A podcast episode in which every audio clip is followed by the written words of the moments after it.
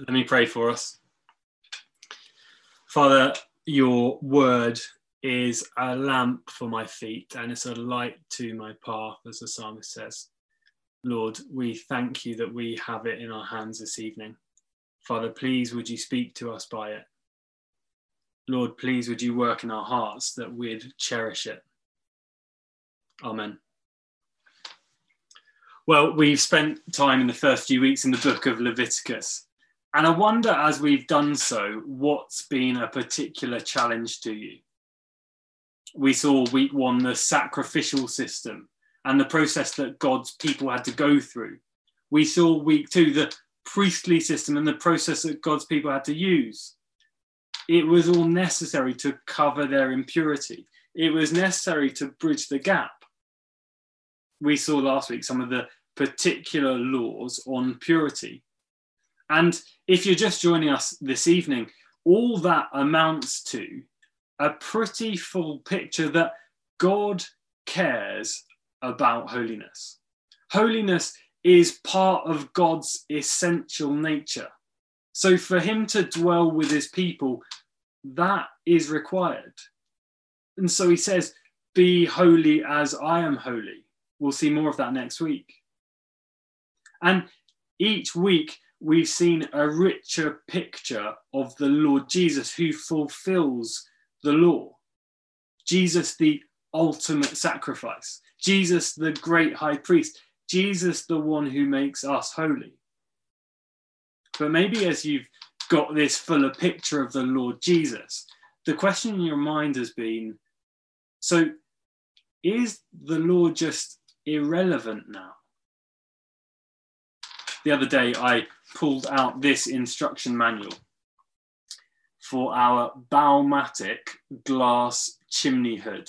It took me quite a while to realize what it's for, is for the extractor fan above our oven. And I had a quick flick inside, and it was pretty dull reading, to be honest. Sentences like this Warning, this appliance must be earthed. It should only be connected by a competent person. Pretty dull. But you see, the moment we have a problem with our Baumatic glass chimney hood, this document, it will become vital. I'd stick to it, stick to the detail of the manual in fear of getting it wrong. A bit like the Israelites, sticking to every detail of the Levitical laws. But you see, with our manual, the moment we get a new extractor fan, this instruction manual becomes completely redundant. There's zero use for it.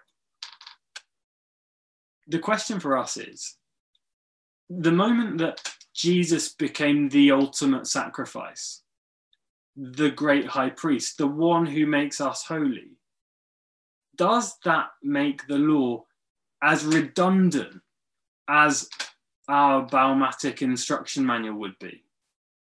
does it make it useless, pointless, not worth looking at?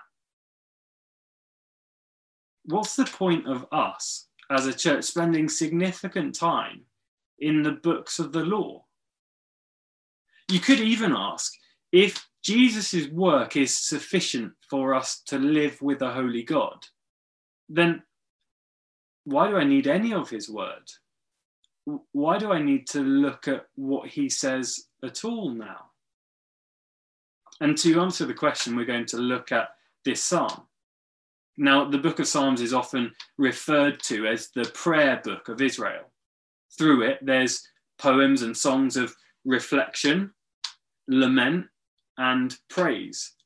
And the book of Psalms is structured into five books, and it's thought they reflect the book of the Torah, the first five books of the law, demonstrating that these prayers are a reflection on that law.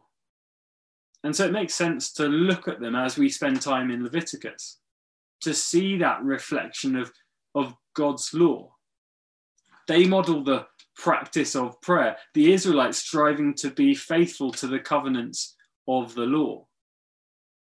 Look with me just at the beginning of chapter 1. This is the beginning of Psalm 1.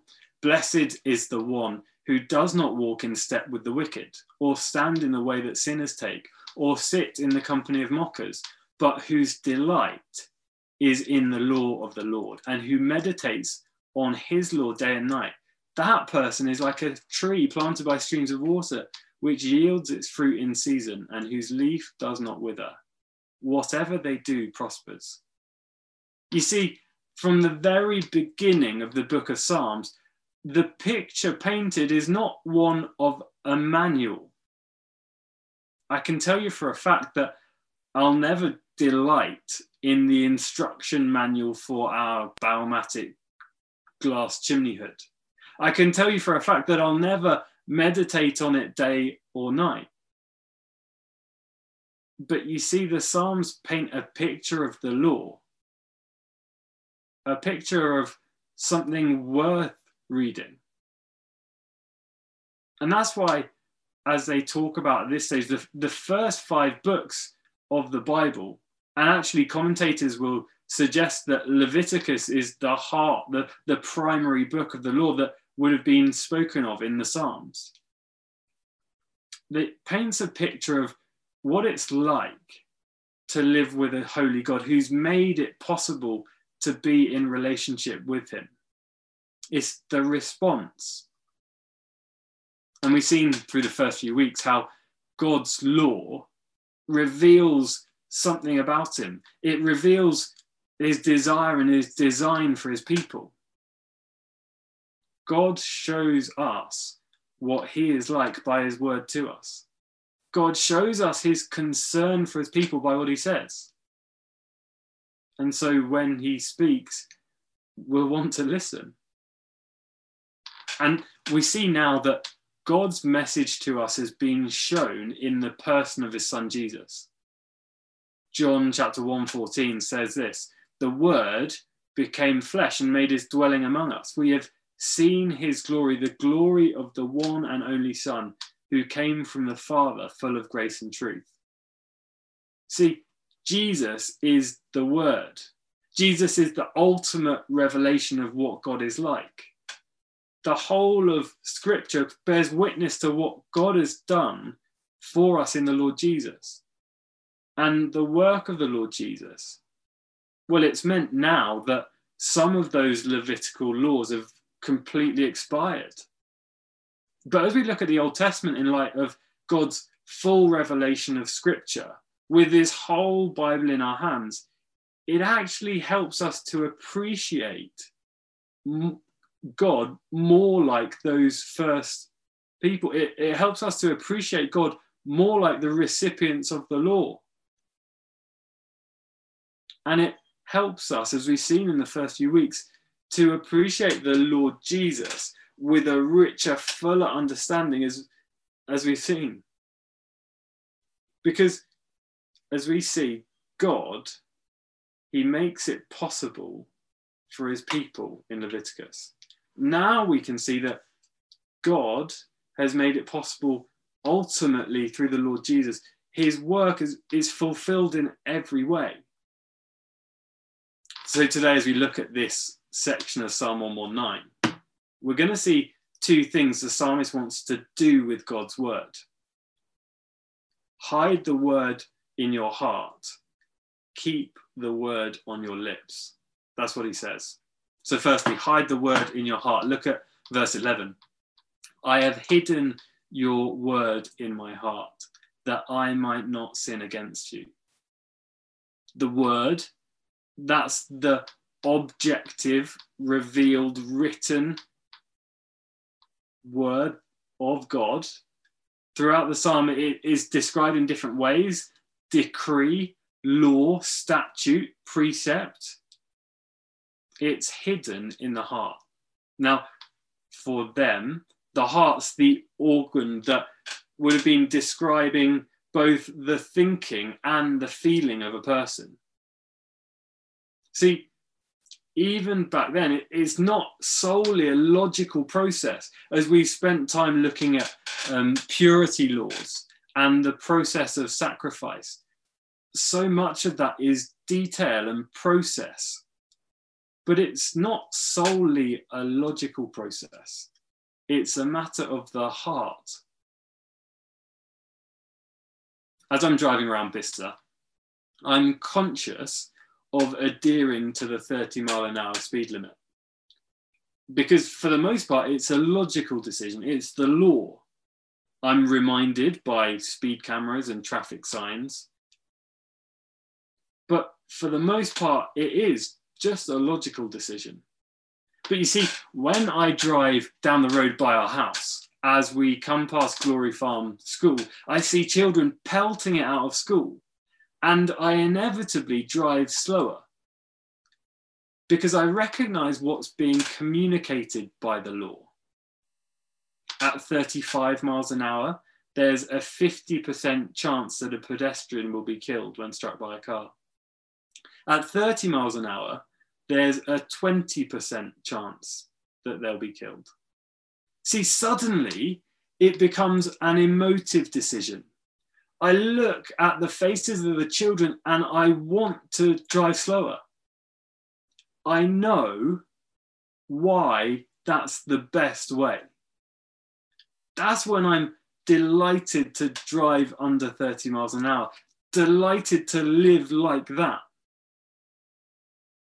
C.S. Lewis writes this their delight is in the law, is a delight in having touched firmness, like the pedestrian's delight in feeling the hard road beneath his feet after a false shortcut has long entangled him in muddy fields. If you've been bogged down in some of those paths around the Bicester Ring Road, you might know that feeling we can delight in God's law because by it, he shows us how life is meant to be enjoyed. God gives the law for his people in Leviticus because he loves them. So God shows us what he's like. Now, did you see? It changes the way the psalmist feels about God so that he wouldn't sin against God. God's revealed word, it brings about change. And for us now, we know that God's word is powerful. We're not able to keep the law perfectly. We're not able to keep the law. But the righteous requirement of the law is met for us in Jesus. And so if we trust in him, we're being conformed to be more and more like him. And we can see that the Bible, God's word to us, has a vital role to play in that. You remember a few months back, we spent time in the book of James, and our memory verse from that time was James 1, verse 18. He chose to give us birth through the word of truth that we might be a kind of first fruits of all he created. God's word has a vital role to play in bringing new life. It's not just a deadly dull instruction manual, it's all in its entirety, including Leviticus, living. Hebrews 4 says this For the word of God is alive and active sharper than any double edged sword. It penetrates, it judges the thoughts and actions of our heart. See, God's word, it can cut right to the human heart, the way that we feel. And it has the power by a work of the Spirit to bring about new life, as we saw in James. So maybe as you're tuning in this evening, you wouldn't say you trust in Jesus, and actually you're not convinced that the Bible is all that this psalmist makes out it is. Maybe you're not convinced it's worth your time. Well, it's surely worth spending time in it to work that out. Maybe you could read bits of it with someone who you know who's a follower of Jesus. And if you're not sure where to start, please get in touch there's a get in touch form on the homepage of our website. We'd be thrilled to help you out in starting to read the Bible. Because the claim is, as we open the pages of it, God speaks to us. Or maybe you've trusted Jesus for some time. I wonder, is that how you approach God's word? Every time, ready to let it turn your heart toward God? Is that how you approached Leviticus before we started? Because that's the picture painted of God's law. Praise be to you, Lord. Teach me your decrees. The purpose of having God's word in our heart is that we'd fulfill our ultimate purpose as designed human beings. It's a brilliant thing to know what God has to say. It's a brilliant thing to know what God designed. That is, that we glorify God, bring Him glory, and enjoy Him as we do that. See through these verses how that's the goal to live his way for his glory, which will be the most joyous thing. Remember the title of our series, Living with a Holy God. The point is, in the words of another psalm, that we would taste and see that the Lord is good, that we'd recognize that living with a holy God is the very best thing. Because if we miss the fact that all scripture it testifies about the Lord Jesus. The way in which we have a living relationship with a holy God, if we miss that, then we miss the point. This is what it says in John 5 Jesus addressing people. You study the scriptures diligently because you think that in them you have eternal life. These are the very scriptures that testify about me yet you refuse to come to me to have life. It's absolutely fundamental that we recognize that memorizing, remembering, reciting God's word, although brilliant things, they do not make us right before Him. As we spend time in the law, we must know that doing those things that the law says are good we will never be right by them. What makes us right is trusting in the one speaking as we read those words, trusting in what he has done to welcome us back, trusting that Jesus is the only one who can make us right.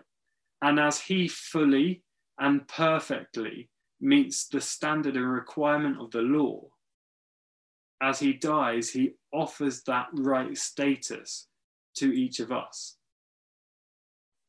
And now, when the word goes into our hearts, well, we'll want to have it on our lips. We'll want to have it there and ready. But you see, based on all that Jesus has done, we need to be really careful to use words like try and work as we think about how we handle God's word, God's law.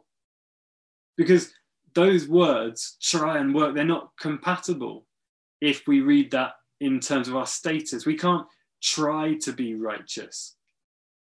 But part of the work of the Spirit, as we trust in Jesus, as his word brings new life, well, we're changed, that our affections are changed to want to live like that. We recognize that the law is good. See the words in these verses hide, treasure up, rejoice, delight. They're just such joyously emotive words. Then they're not words I'd ever find in a manual like this.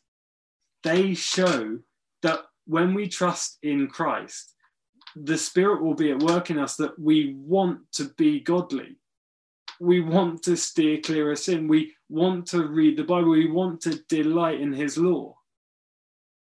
They're brilliant words because they show a change of desire. And so, if you follow Jesus, God has hidden His word in your heart. And now there's a conscious decision. It comes from God giving us a new identity, changing our affections, but it's not passive. There's a conscious decision to develop those habits. We couldn't possibly do it on our own, but God changes us to love his law. In Christ, and by being transformed by the Spirit through the word, we'll want to develop those habits.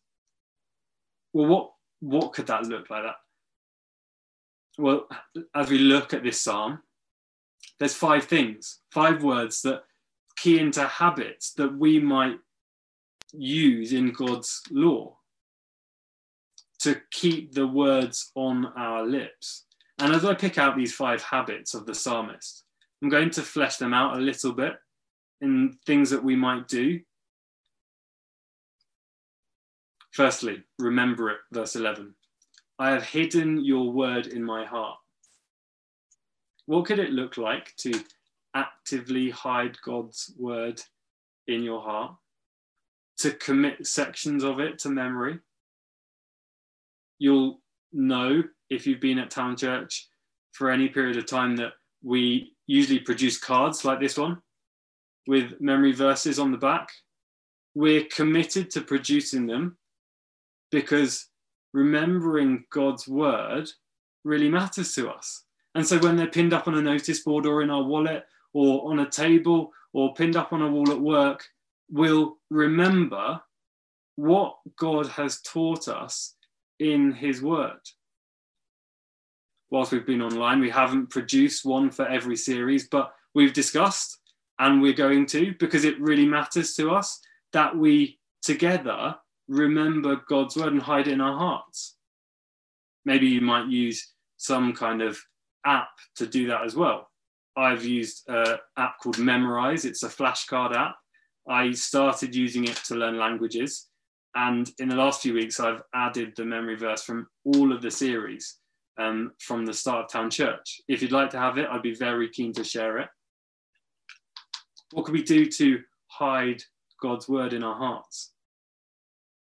Secondly, recount it. Verse 13, with my lips I recount it. I wonder when could you recount God's word with your lips? Say it out loud to yourself. Remind yourself, remind others of what God has to say when in need, when you're scared, worried, happy, angry what a joy it would be to have God's word on your lips, ready to recount. Third, rejoice in it.